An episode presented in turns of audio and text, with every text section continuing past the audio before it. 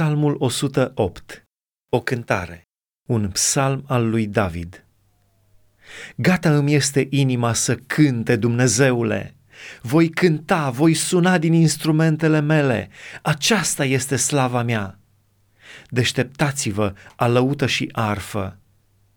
Mă voi trezi în zorii de zi, te voi lăuda printre popoare, Doamne, te voi cânta printre neamuri, căci mare este bunătatea ta și se înalță mai pe sus de ceruri, iar credincioșia ta până la nori.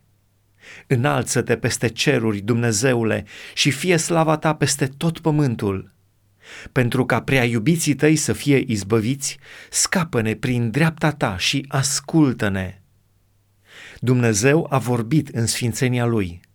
Voi birui, voi împărți Sihemul, voi măsura Valea Sucot. Al meu este Galaadul, al meu Manase.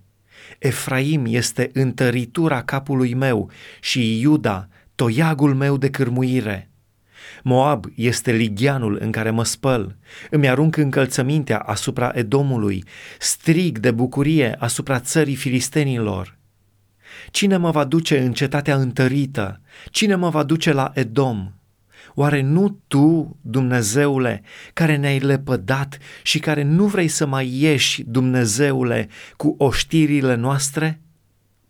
Dă-ne ajutor în necaz, căci zadarnic este ajutorul omului.